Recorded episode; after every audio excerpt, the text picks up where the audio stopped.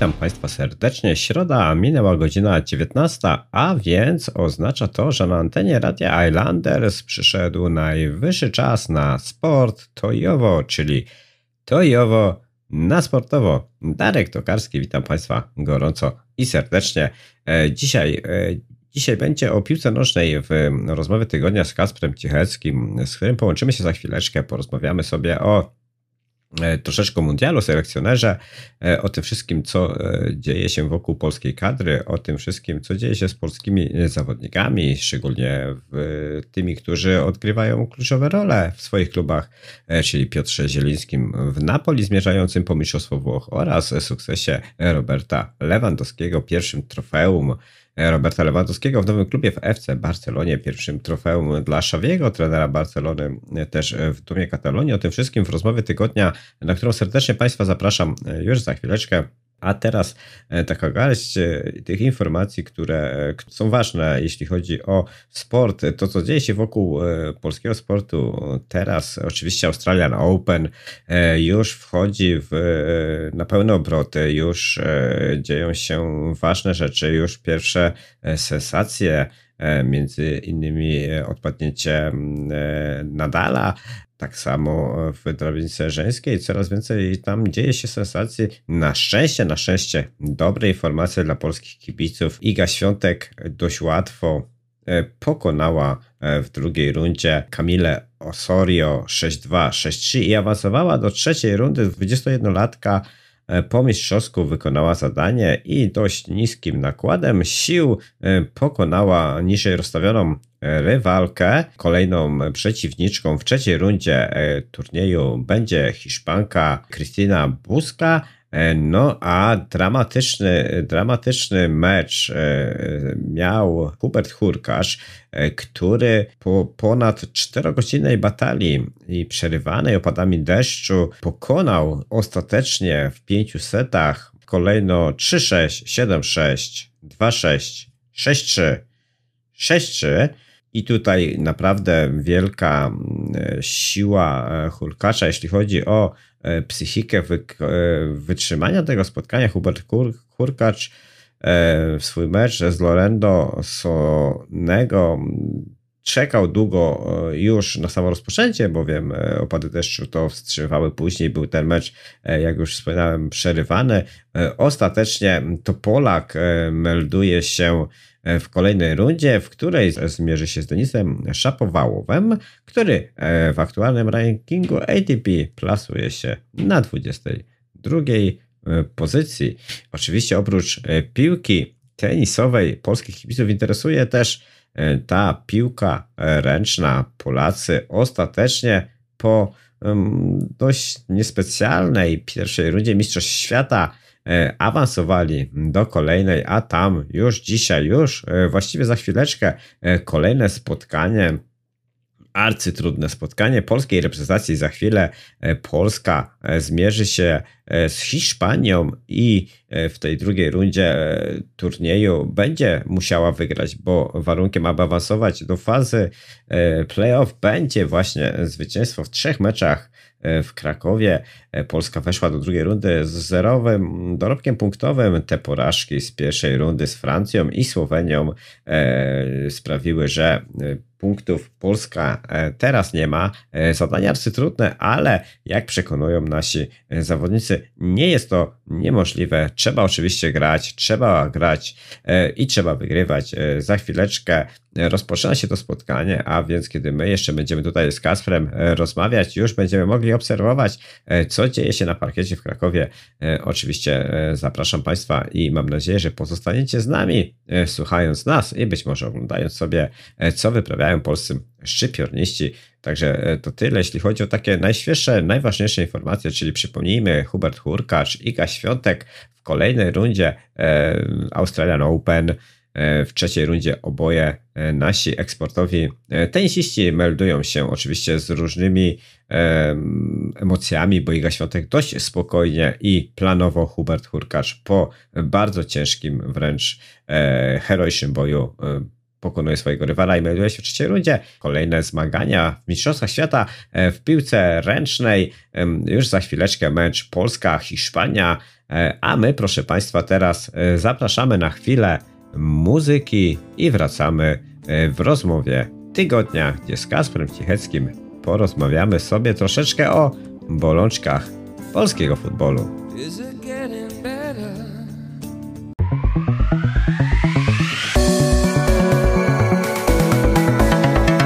Temat tygodnia. Halo, halo.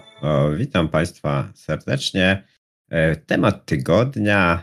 Wracamy w nowym roku nie tylko z audycją Czas na Sport Ojowo, ale również z naszym stałym punktem naszej audycji, czyli naszą rozmową tygodnia Kasper Cichecki, Darek Tokarski. Będziemy rozmawiać dzisiaj o tym wszystkim, co wydarzyło się pod koniec roku, a w futbolu przede wszystkim wydarzyło się bardzo, bardzo wiele.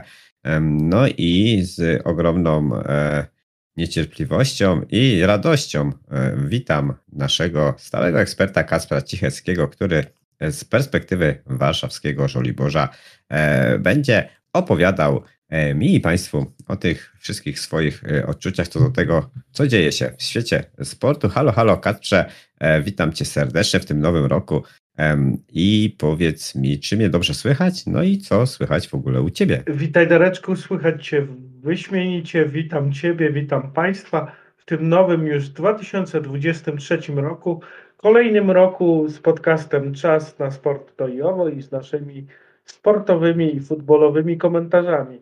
A ja tak teraz przyszła mi na myśl jedna rzecz. Nie wiem, czy pamiętasz, jak przewidywaliśmy, kto będzie mistrzem świata. Wydaje mi się, że trafiłem, bo że Argentyna sięgnie po tytuł i że Messi na swoich parkach poniesie tą reprezentację do zwycięstwa. Pamiętasz? Pamiętam. Ja wiem, że ty jesteś wielkim fanem Messiego i Argentyny, więc też nie spodziewałem się, że będziesz typował oczywiście kogoś innego i pewnie ty ten mundial przeżyłeś, no nie jako kibic reprezentacji Polski, bo poza tym meczem z Francją oczywiście, który dał troszeczkę, jak to u nas bywa na koniec, jakiejś nadziei i radości na przyszłość, to oczywiście fani Leo Messiego, fani Argentyny na pewno mieli bardzo emocjonalny mundial, bo przecież Argentyna to prawdziwa huśtawka nastrojów, bo przecież tak naprawdę do końca pierwszej połowy meczu z Polską to Argentyna była poza mundialem i dopiero później już weszła w tą zwycięską ścieżkę i to jest taka też historia filmowa, jeśli chodzi o Leo Messiego, Argentynę i mundial i to jest naprawdę, naprawdę fajne. No a powiedz mi, co słychać w Warszawie, jak już przejdźmy sobie z mundialu, bo mundial mamy już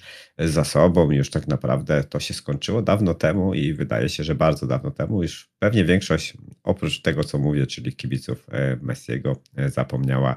Reprezentacja Polski do mundialu miała selekcjonera, po mundialu przestała go mieć, jest już połowa stycznia i tego selekcjonera dalej nie ma. Powiedz mi, czy masz jakieś najnowsze doniesienia odnośnie tego, kto w tym wyścigu na fotel selekcjonera reprezentacji Polski jest najbliżej? Na mieście mówi się, że najbliżej przejęcia reprezentacji Polski jest Petković, czyli były selekcjoner reprezentacji Szwajcarii. Bardzo fajny facet. Myślę, że przede wszystkim człowiek obdarzony sporą charyzmą i człowiek, który miał pomysł na to, jak tą reprezentację rozwijać. Przypomnijmy, że reprezentacja Szwajcarii potrafiła na Euro 2020 ograć Francję w 1/8 i to wracając z przegranej 0-3 do remisu 3-3 20 minut.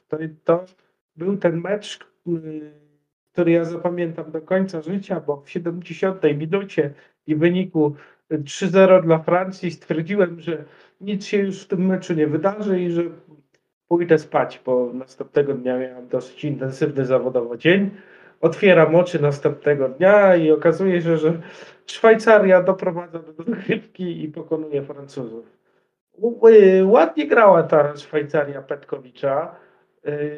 Przede wszystkim myślę, że zawodnicy bardzo wierzyli trenerowi i kupili tą jego wizję gry. Myślę, że tego właśnie potrzebuje reprezentacja Polski, czyli gościa, który będzie potrafił nas zmotywować, będzie potrafił nam pokazać, że my możemy tak naprawdę współzawodniczyć z każdym zespołem na świecie i w Europie i że nigdy nie stoimy na przegranej pozycji.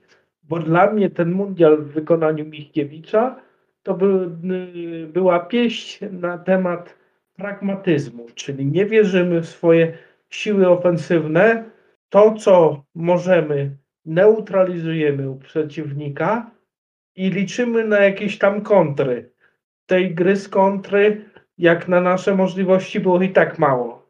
Ale myślę, że ten mundial w wykonaniu biało-czerwonych można by podsumować jednym słowem: strach. I właśnie takiego selekcjonera potrzebuje reprezentacja Polski. Selekcjonera, który pokaże nam, że nie musimy się bać, że mamy zawodników, którzy mogą grać ofensywnie i dla mnie odpowiedzią na to zapotrzebowanie będzie Petković. Jest jeszcze grany ten trener reprezentacji Arabii Saudyjskiej, Renard, ale szczerze mówiąc, coraz więcej osób, z którymi miałem okazję rozmawiać, mówi, że na placu boju, nie placu bojowym, pozostał jedynie Petković. No i chyba dobrze. No ja z kolei słyszałem, że prezes Cezary Kulesza dzwonił nawet do samego Diego Simeona, aby zapytać się, czy nie chciałby objąć reprezentacji Polski. To jest taka informacja troszeczkę szokująca, ale chyba nic z tego nie wyszło, bo tak jak mówisz, tych trenerów na tej giełdzie jest coraz mniej i z tego, co pisze, przynajmniej tutaj w Wielkiej Brytanii prasa, to już odchodzą w zapomnienie kolejni kandydaci teoretycznie, a mówi się też o tym jednak, że to jednak będzie trener zagraniczny, a nie polski, że tą drogą pójdzie Polski Związek Piłki Nożnej.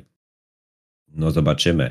A powiedz mi, czy ty masz jakiegoś kandydata takiego swojego super wymarzonego, który chciałby, żeby prowadził reprezentację Polski, czy ten Petković to jest coś takiego, co wydaje się opcją słuszną? Znaczy powiedziałeś, że... Dla mnie kandydat jest tylko jeden, ale też mam świadomość, że to jest kandydatura mało realna, a imię jego Marcelo Bielsa. Myślę, że pod względem umiejętności, motywacji zawodników i też pod względem takiego eksperckiego podejścia do ustawienia taktycznego, trener Bielsa byłby dla nas najlepszy.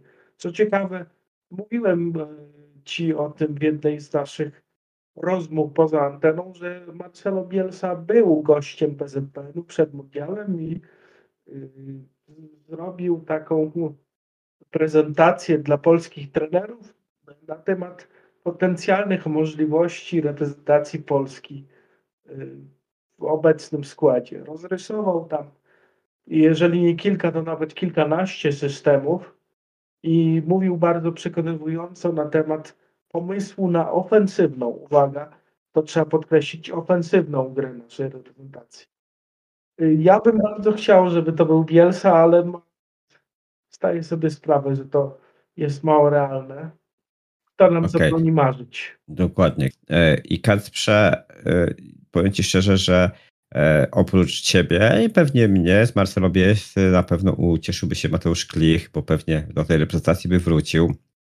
Mateusz Klich emocjonalnie rozstał się z Leeds United, udało mu się jeszcze rozegrać po mundialu chyba 2 spotkania i wyruszył w nową przygodę ściągnięty przez Wayne'a Rooneya do Washington DC i rozpoczął swoją karierę w Major League Soccer.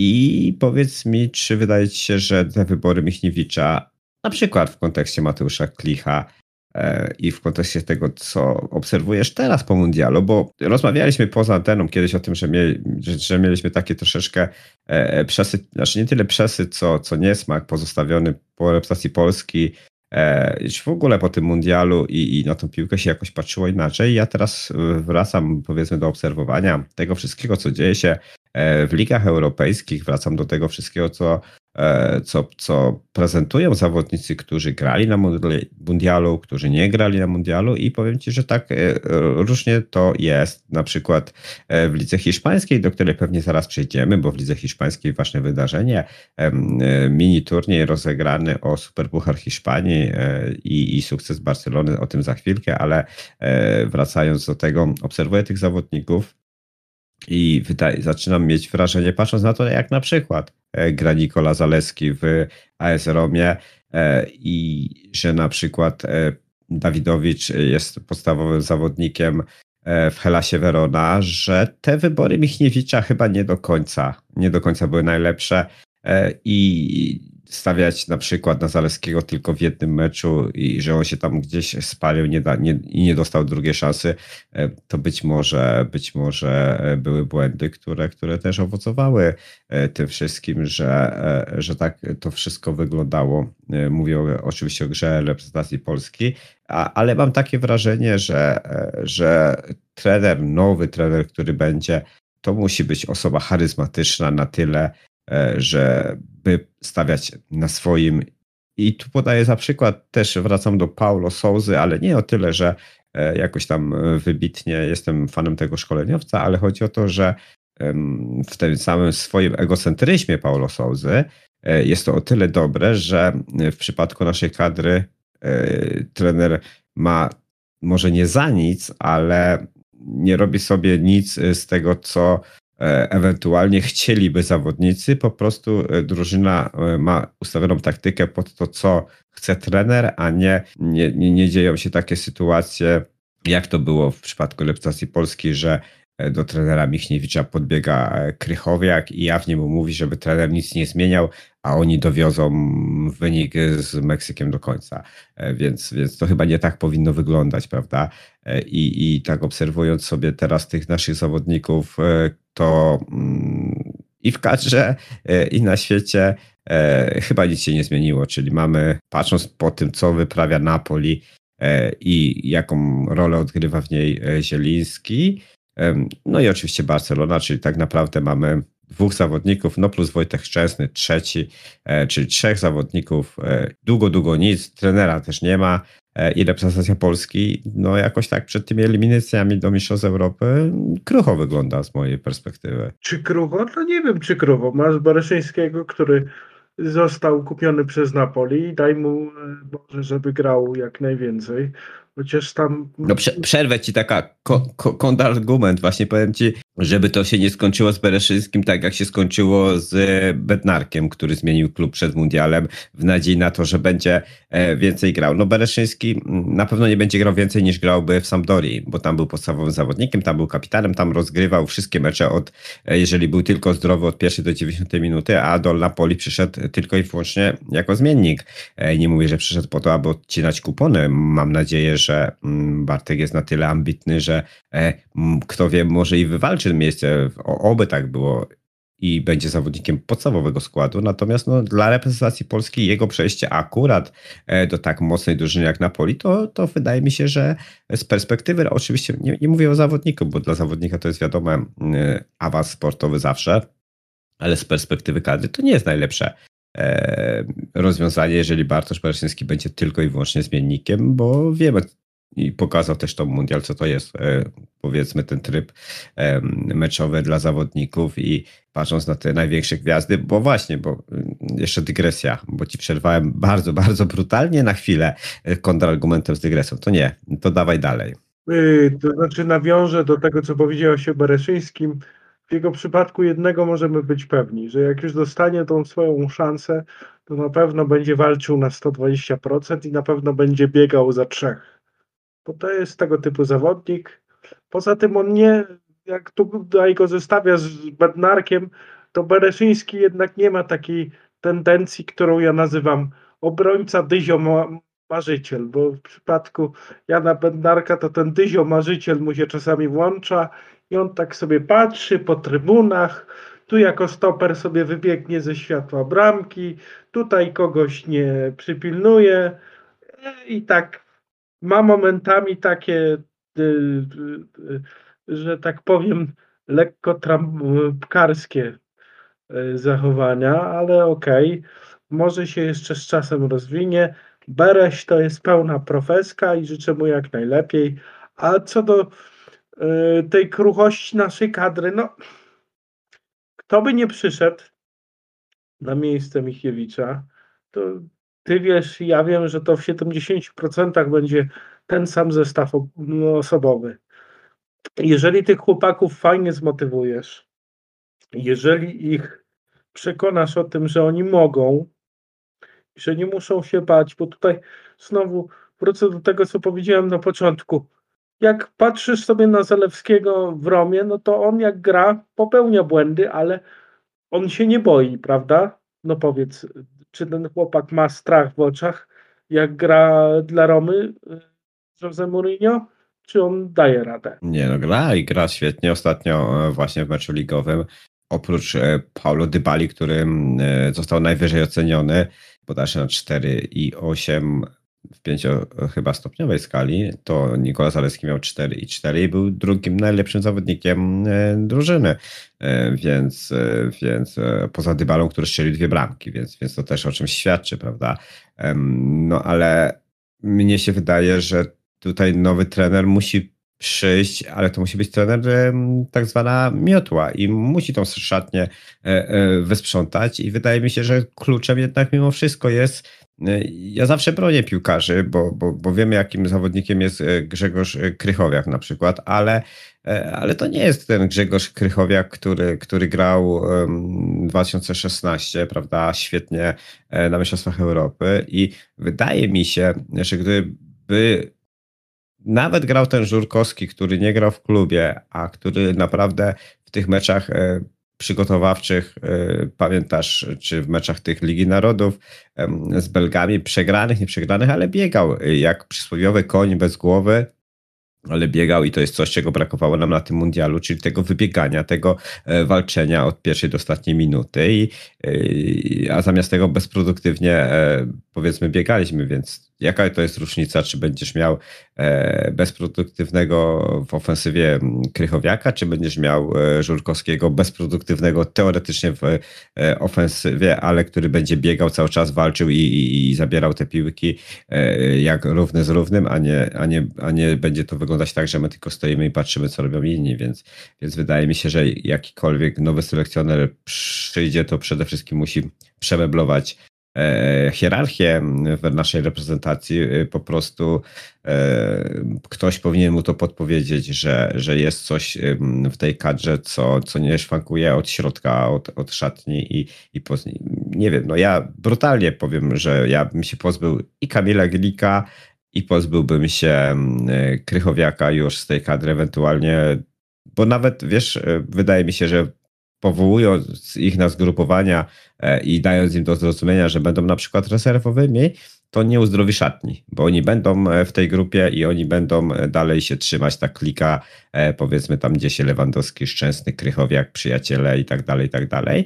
Natomiast jeżeli zostaną tylko ci, którzy są w najlepszej formie sportowej, bez powiedzmy tych, którzy mają robić atmosferę, to będzie funkcjonować zupełnie inaczej. Wraca Moder już do formy, więc wydaje mi się, że jest to zawodnik, który Krychowiaka powinien zastąpić spokojnie na tej pozycji takiego doświadczonego zawodnika, doświadczonego defensywnego pomocnika, który jest w stanie, oprócz tego, że świetnie ustawia się w defensywie, świetnie odbiera, to jeszcze ma niesamowity przegląd pola i zdolności do szybkiej tranzycji tak zwanej, tak? Czyli przeniesienia tego ciężaru gry z jednej na drugą stronę, z pomocy do napadu, bo to jest to, o czym mówił nawet Wojciech Szczęsny w tym takim już dość sławnym w internecie wywiadzie, gdy dostał pytanie o naszą przysłowiową lagę, no to mówił też o tym nawet on, że my mamy dwóch zawodników, Zielińskiego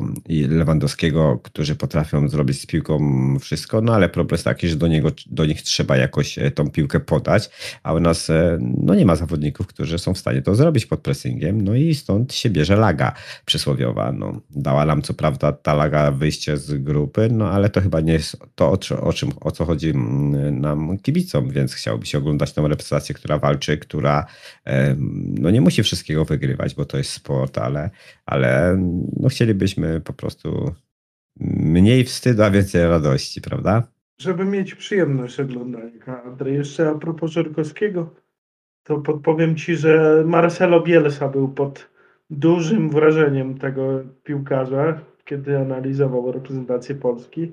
Może w tym Żurkowskim tkwi jakiś potencjał, który widzą tylko wybitni trenerzy i niech on napędza tą naszą reprezentację.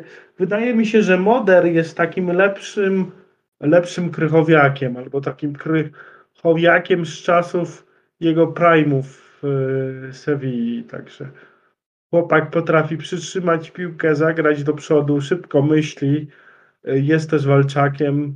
Mam nadzieję, że szybko wróci do tej swojej dyspozycji sprzed kontuzji, no i wtedy będziemy mieli z niego dużą pociechę. Ale moje pytanie jest następujące, jak już tak dotknęliśmy personaliów.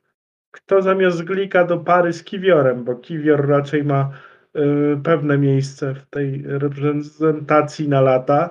Kto do pary, do środka obrony? No to w zależności od tego, jaką taktyką byśmy grali, ale jest Gumny, jest Dawidowicz, są zawodnicy, którzy... Jest Bednarek, który też myśli o tym, że jeżeli nie dogada się w Aston Villi teraz, to będzie chciał zmienić klub. Mówi się też o lidze włoskiej właśnie w przypadku Jana Bednarka. Wydaje mi się, że to jest dość dobre w jego przypadku rozwiązanie, no bo chodzi o to, żeby chłopak grał i przestał marzyć, jak ty to mówisz, a skupił się na grze. No pytanie tylko, jak on podchodzi do swojej gry i do tego, bo wiadomo, że przejście z Premier League do Serie A pewnie no nie będzie, powiedzmy, benefitem, jeśli chodzi o zarobki, bo jednak Premier League no to są chyba troszeczkę lepsze ciągle. Natomiast no wydaje mi się, że trzeba szukać. No nie ma, wiesz, nie mamy aż tak trudnej grupy eliminacyjnej, żebyśmy nie mogli pokusić się o to, żeby postarać się stworzyć nową parę przysłowiową, tak jak kiedyś to było para stoperów, teraz już jest troszeczkę inaczej w tych różnych systemach. Ta piłka też jest już inna niż dawniej, ale to są dobre dla nas eliminacje do tego, żeby poeksperymentować i stworzyć taką parę stoperów.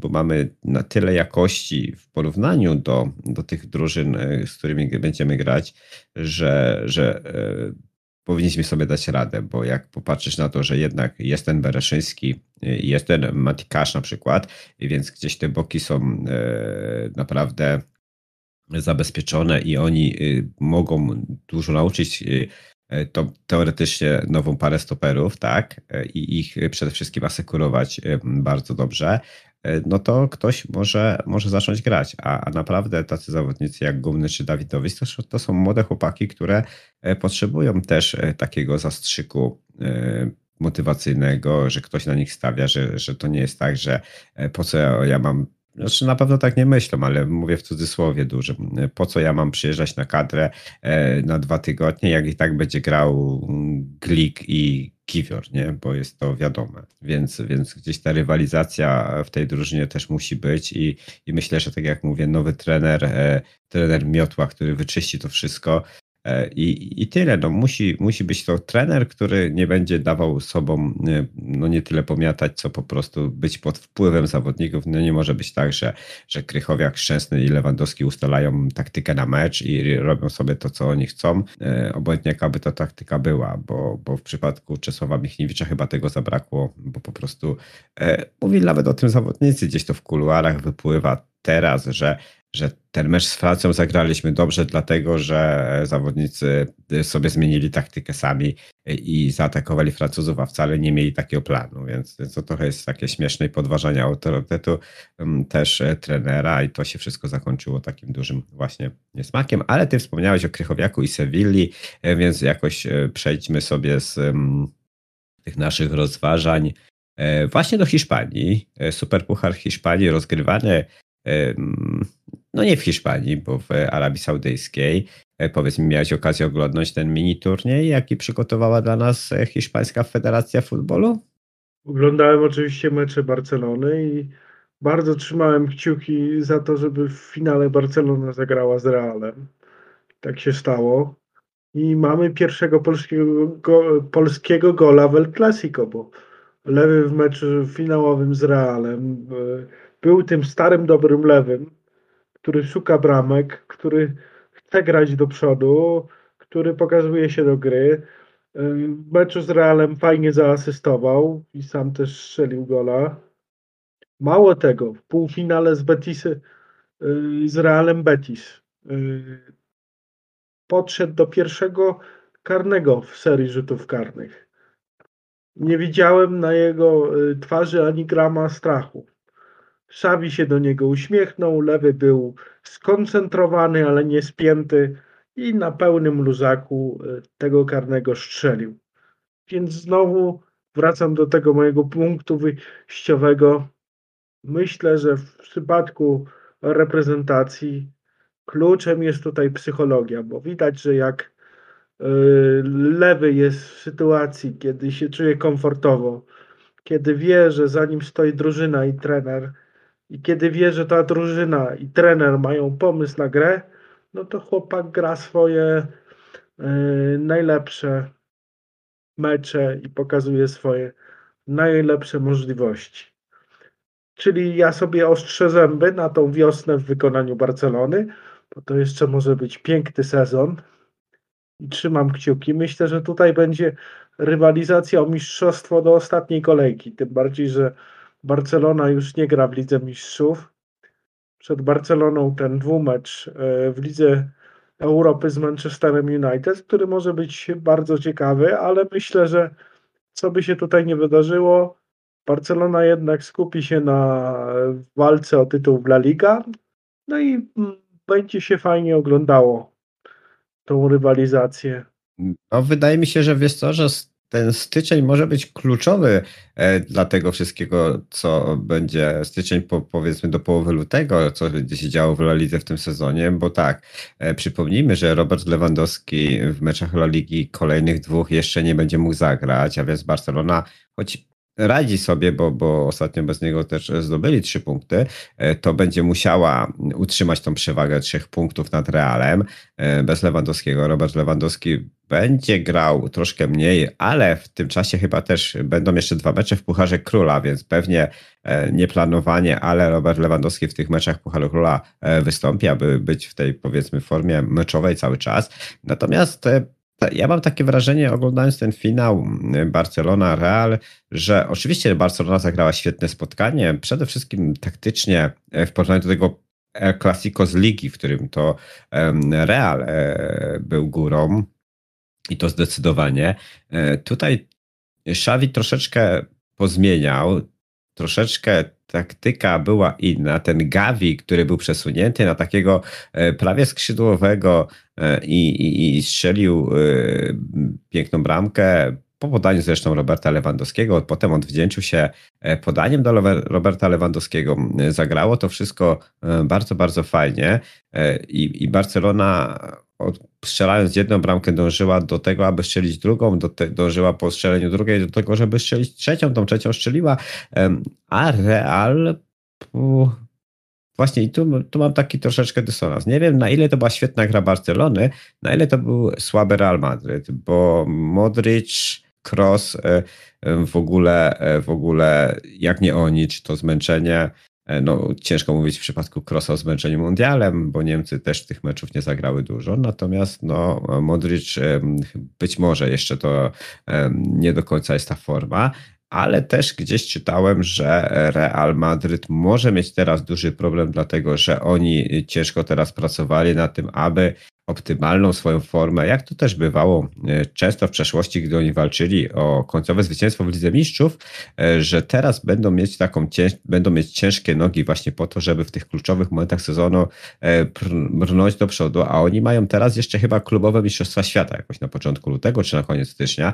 Potem już zaczyna się Liga Mistrzów i ciężkie mecze, jeżeli Real teraz potraci punkty, a Barcelonie uda się bez tego Lewandowskiego utrzymać tą przewagę lub powiększyć nad Realem, to rzeczywiście to mistrzostwo Hiszpanii dla Barcelony później, kiedy, bo Real jest to możliwe, że Real będzie w Lidze Mistrzów brnął aż po finał, bo na pewno ma ku temu skład i trenera, który wie, jak to się robi, prawda? Wydaje mi się, że Real może tym swoim dążeniem do zwycięstwa właśnie w Lidze Mistrzów pogrzebać się i to już teraz, już na przełomie najbliższego miesiąca, jeśli chodzi o Ligę Hiszpańską. No a Barcelona się buduje i to wygląda naprawdę fajnie. To, co mówiłeś, wrócił dobry stary Lewandowski. Ten rzut karny, o którym wspomniałeś, to też jest taka ważna psychologiczna sprawa, bo przypomnijmy słuchaczom, że Lewandowski też przed wyjazdem na mundial w Barcelonie nie strzelił karnego, tak? Później na mundialu nie strzelone karne, w sumie 2, bo przecież ten powtórzony oczywiście strzelony, ale ten pierwszy też to nie było najlepsze wykonanie 11. Teraz wraca, widać, że wróciła też pewność, chociaż po tym półfinale z Betisem był krytykowany przez wielu za to, że gdzieś mu piłka odskakuje, nie ma przyjęcia i troszeczkę się gubi, no ale koniec końców i w tym półfinale strzelił gola, to o czym wspominałeś, i w finale gol i asysta, a więc chyba wszystko jest w porządku, jeśli chodzi o Roberta Lewandowskiego, czyli gramy dalej. Gramy dalej i oby lewy sięgną po tytuł Króla Strzelców. Swoją drogą to będzie niesamowita historia. Rok po roku był królem strzelców w Bundeslidze, teraz przyszedł do La Ligi i wciąga ligę nosem, jak to się mówi. Bardzo fajnie. Mnie też cieszy inna rzecz w kontekście Barcelony, Dareczku, bo nie wiem, na ile śledzisz tak systematycznie Barcelonę, ale Barcelona miała jeden zasadniczy problem. Wynik 1-0 dla Barcelony był bardzo niebezpieczny, bo oni zazwyczaj po 1-0 to stawali i przestawali grać. Włączał im się taki mode reprezentacji Polski trochę. W tym finalu z Realem było inaczej. Oni strzelili tą bramę na 1-0 i poszli po więcej. I tego mi brakowało w ostatnich meczach, jeszcze przed mundialem. Fajnie, że idą po więcej, że nie siadają na laurach po zdobyciu prowadzenia 1-0 i oby tak dojechali do końca sezonu. Kto wie. No, ale też wiesz co, wydaje mi się, że tutaj to jest to, o czym ty mówisz, tak, masz rację i to dążenie do kolejnych goli to jest ważne, natomiast patrzę na Barcelonę też z perspektywy tych mankamentów, które oni mieli, czyli tej linii obrony, która szwankowała, natomiast w tym meczu z Realem ta obrona wyglądała fajnie, bo Balde, bo Kunde, bo Araujo, tak, i Christiansen, który wrócił i grał dobrze i to jest chyba to, co Barcelonie było potrzeba, tak, bo i Araujo i Balde, no, mogą być tylko lepsi, a grają fenomenalnie na tych, powiedzmy, takich, no, prawie wahadłach. I to się fajnie ogląda. To są zawodnicy, no, niesamowicie szybcy i potrafiący zrobić sporą różnicę i naprawdę sieją zamęt. Jeżeli to robią z Realem, to znaczy, że potrafią to zrobić z każdym. To fajnie wyglądało i wydaje mi się, że jeżeli oni tylko będą utrzymywać formę fizyczną i oni tylko nie będą kontuzjowani, to z tą obroną, dzięki temu właśnie też i z tą obroną Barcelona może odnosić sukcesy, bo dzięki temu i Gavi jest odciążony od tych zadań defensywnych, a przecież zobacz, mówi się o Gavim, że to jest zawodnik, taki walczak właśnie, który odbiera piłki, który szybciutko ją daje do kogoś, kto ją lepiej rozegra, w tym przypadku czy Pedri, czy Busquets, prawda? A tutaj w tym meczu z Realem Gavi to był gość, który tworzył akcje podbramkowe i to jest też coś ciekawego, że no i też zauważalne, że wiesz, w tym momencie, kiedy oni się czują, ta linia pomocy, że ci obrońcy to są stabilni obrońcy, nie będą robić jakichś głupich błędów, to ta Barcelona gra inaczej i oby dla Barcelony i kibiców Barcelony, oby nie było kontuzji w tej formacji defensywnej, bo to był chyba też duży problem Barcelony dotychczas. Cieszy mnie też jeszcze jedna rzecz, o której nie powiedzieliśmy. No przed mundialem i też w czasie mundialu trochę. Tutaj się zastanawiam, czy to nie jest pozytywny wpływ Didiera Deschampsa, Dembélé potrafi dograć asystę, bo z Dembélé wiadomo jak było, z Dembélé często było tak, że gość potrafił robić niesamowite rzeczy, przyspieszał te akcje, schodził fajnie ze skrzydła, ale jak to się mówi, zawsze było ten jeden dribbling za daleko. W meczu z Realem Dembélé nie był egoistą i fajnie pracował dla kolegów i oby mu tak zostało. No być może, wiesz co, bo obserwowałem Dembélé na Mistrzostwach Świata a też miałem okazję oglądać przed mundialem kilka meczów Barcelony i o ile no jest to wybitny zawodnik, o tyle powiem Ci, że ten mundial to nie był najlepszy mundial w jego wykonaniu. Mimo tego, że był zawodnikiem podstawowego składu, to no pewnie porównywali go wszyscy do tego, który grał na drugim skrzydle, czyli Kyliana Mbappé. No i zdecydowanie Francja grała tamtą stroną, ale Dembélé no nie był taki przebojowy na mundialu. Ja nie pamiętam, żeby on zrobił jakąś wybitną jedną czy dwie akcje i siał jakiś tam postrach duży, jeśli chodzi o przeciwników, a przecież Francja grała do końca praktycznie i miał możliwości na tyle różnych przeciwników się wykazać, a jakoś wybitnie nie. Być może inne zadania, a być może też on troszeczkę teraz właśnie dojrzał i sobie tak przeanalizował wszystko i mówi, kurczę, no może ja nie jestem aż takim super najlepszym driblerem na świecie i nie będę strzelał, tylko właśnie muszę grać i grać z drużyną i dla drużyny. Być może, tak jak mówisz, Didier Deschamps, być może gdzieś tam pobyt na mundialu z zawodnikami i pewnie innego rodzaju rozmowy niż w klubie, gdzieś tam wpływają na zawodnika. Nie wiem, jak to w przypadku Dembélé. No chłopak już nie jest młodzieńcem, który spóźnia się na trening, bo całą noc spędził grając na komputerze, więc być może też zacznie się zmieniać jako zawodnik i zacznie grać. No chyba dla niego największym przykładem tutaj, co to znaczy zmienić swoje, powiedzmy, takie osobiste ambicje dla gry, dla drużyny. To jest jego kolega z reprezentacji Francji, Antoine Griezmann, który no zachwycił mnie, no fenomenalny turniej w wykonaniu tego zawodnika. Ja powiem Ci, że nie oglądałem Atlético, ale z tego co słyszałem, to on też w Atlético zaczął grać właśnie na tej pozycji takiego ofensywnego pomocnika, mózg drużyny. I powiem Ci, że gdybym naprawdę MVP mistrzostw dostał Messi, ale gdyby Francja wygrała, to MVP powinien dostać Antoine Griezmann, bo to był fenomenalny turniej w wykonaniu tego zawodnika na tej pozycji.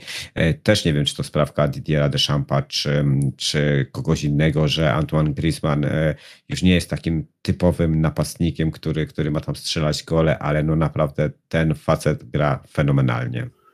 Tak, Griezmann zdecydowanie wykonał końską robotę dla drużyny. Też tak patrząc na to, co wyczyniał, trochę mi było szkoda, że tak go wypchnięto trochę z tej Barcelony, bo teraz by się bardzo przydał, bo uporządkowałby wiele rzeczy i może byłby też inspiracją, nawet na pewno byłby inspiracją dla młodszych kolegów. Także ja, gdyby mi dano nieograniczone fundusze i na przykład nie wiem, kupiłbym Wisłę Kraków albo Wieczystą, albo nie wiem, jaki klub mógłbym jeszcze kupić, Ipswich Town na przykład. O, wyobraźmy sobie, że kupuję Ipswich Town, to pierwsza rzecz, ściągam Griezmana i ściągam Perisicza, bo to są dwaj goście, którzy wykonują końską robotę dla drużyny i wiele rzeczy porządkują i w ofensywie i w defensywie. A ty ściągnąłbyś Zielińskiego. Tak, właśnie, ściągnąłbym Zielińskiego, dlatego, że chciałem nawiązać jeszcze do Napoli na koniec dzisiejszego naszego spotkania i pewnie bym ściągnął Zielińskiego, dlatego, że Zieliński z Griezmannem, no to byłoby bardzo, bardzo ciekawe zestawienie. Zieliński ciągle jest w notesie i na liście życzeń, nie wiem na której pozycji, ale u Jurgena Kloppa, jeśli chodzi o wzmocnienie linii pomocy Liverpoolu. Oczywiście wyciągnięcie Zielińskiego w Napoli na, wydaje mi się, pół roku przed historycznym Scudetto nie będzie sprzedawać teraz zawodników.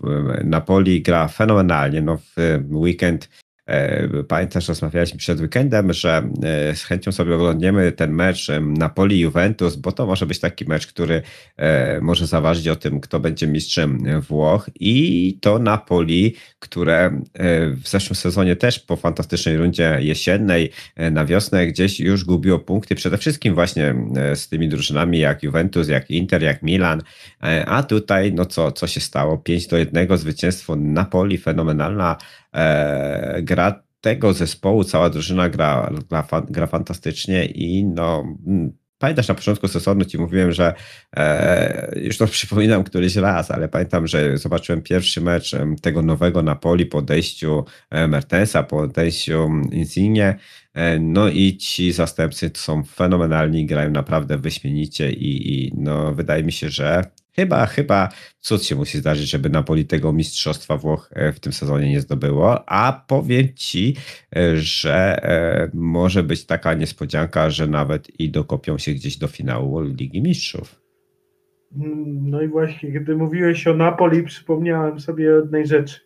Do tej drużyny marzeń ściągnąłbym Kvaradonę z Napoli, czyli Kvaratskhelia, bo to co robi ten gość, to jest po prostu niesamowite. No to jest właśnie ten gość, o którym pamiętasz mówiłem, że jak zobaczyłem go w pierwszym meczu, to się wcale nie zdziwiłem, że tak się bez problemu rozsali z Insigne, bo po prostu Insigne no nie miałby miejsca w składzie i byłby tylko i wyłącznie rezerwowym, bo ten gość robi wszystko, strzela, asystuje i no jest niesamowity po prostu. Jak trzeba, to też broni, bo on potrafi wrócić za akcją i zaasystować w obronie. Niesamowity jest. No to byliśmy i na Żoliborzu, i w Hiszpanii, i w Napoli. Może będziemy powoli kończyć. No tak, trzeba, bo nas czas nagli. Teraz będzie krótka przerwa muzyczna. Kasprze, tobie dziękujemy za dzisiejsze spotkanie. A jeszcze tak na koniec, Dareczku, wejdę ci w słowo i cię zapytam. Jak myślisz, któryś z naszych tenisistów bądź tenisistek zajdzie daleko w Australian Open, czy nie? No, Iga Świątek? Takie pytanie retoryczne. Hubert Hurkacz? Może? Wiesz co, Hubert Hurkacz jakoś tam w tej Australii to tak pierwsza, druga runda i chyba tyle, bo jakoś mu nie idzie, ale właśnie jest jedna rzecz, o której chciałem powiedzieć, bo ty jesteś też fanem skoków narciarskich. Powiedz mi, jak się zapatrujesz na formę naszych po turnieju 4 skoczni i formie naszych w Pucharze Świata? Czy spodziewałeś się, że ci nasi weterani skoków narciarskich będą dawać radę w tym sezonie? Ja szczerze mówiąc się nie spodziewałem i oni zaprzeczają wszelkim prawom skoków narciarskich. I trochę chyba Noriaki Kasai tylko zaprzecza. Jeszcze mają kogo gonić. Myślisz, że będą aż tak długowieczni? No to chyba dużo, nie wiem, to tak właśnie wiecznie, czy chodzi o ci, że wiecznie, czy chodzi ci o wiatr, który będzie im wiał pod narty. Czy będzie wiecznie, czy wiecznie. Wiesz co? No Kasai to jest gość, który się bawi skokami i jest fajnie, że można i pokazuje wszystkim, że można. Jeżeli tylko się dbało o formę fizyczną, to wszystko jest możliwe. Doświadczenie w skokach pewnie też jest potrzebne i tyle. No, teraz się też wszystko zmienia. Wiemy, że się zmienia i technika, i technologia, także pewnie można skakać coraz dłużej, więc chyba jest okej. To chyba wszystko jest w głowie, tak jak w piłce nożnej jest Zlatan Ibrahimowicz, tak, który jest w doskonałej kondycji fizycznej, tak w skokach jest Noriaki Kasai. No i myślę, że tą drogą, jeżeli będą podążać nasi skoczkowie, to jeszcze możemy być spokojni o kilka lat polskich skoków. Mnie najbardziej, jeszcze tak na koniec powiem, cieszy ta forma Dawida Kubackiego, bo też rozmawiałem z ludźmi, którzy tam się kręcą koło COS-u i koło skoków narciarskich w Zakopanem i oni zawsze mówili, że na Kubackiego to tak patrzono trochę po macoszemu, bo on nigdy nie był uznawany za jakiś megatalent. No Stoch wiadomo, Żyła wiadomo, no chłopaki utalentowane, ale Kubacki, no dobra, taki czwarty do brydża. A to okazuje się, że przez systematyczną pracę, przez jakąś taką wewnętrzną zawiętość można dojść na szczyty w tym sporcie i to jest mega fajne. Bardzo trzymam kciuki za tego chłopaka. No i niech Kubacki wygrywa, niech lewy strzela, będziemy mieli o czym mówić.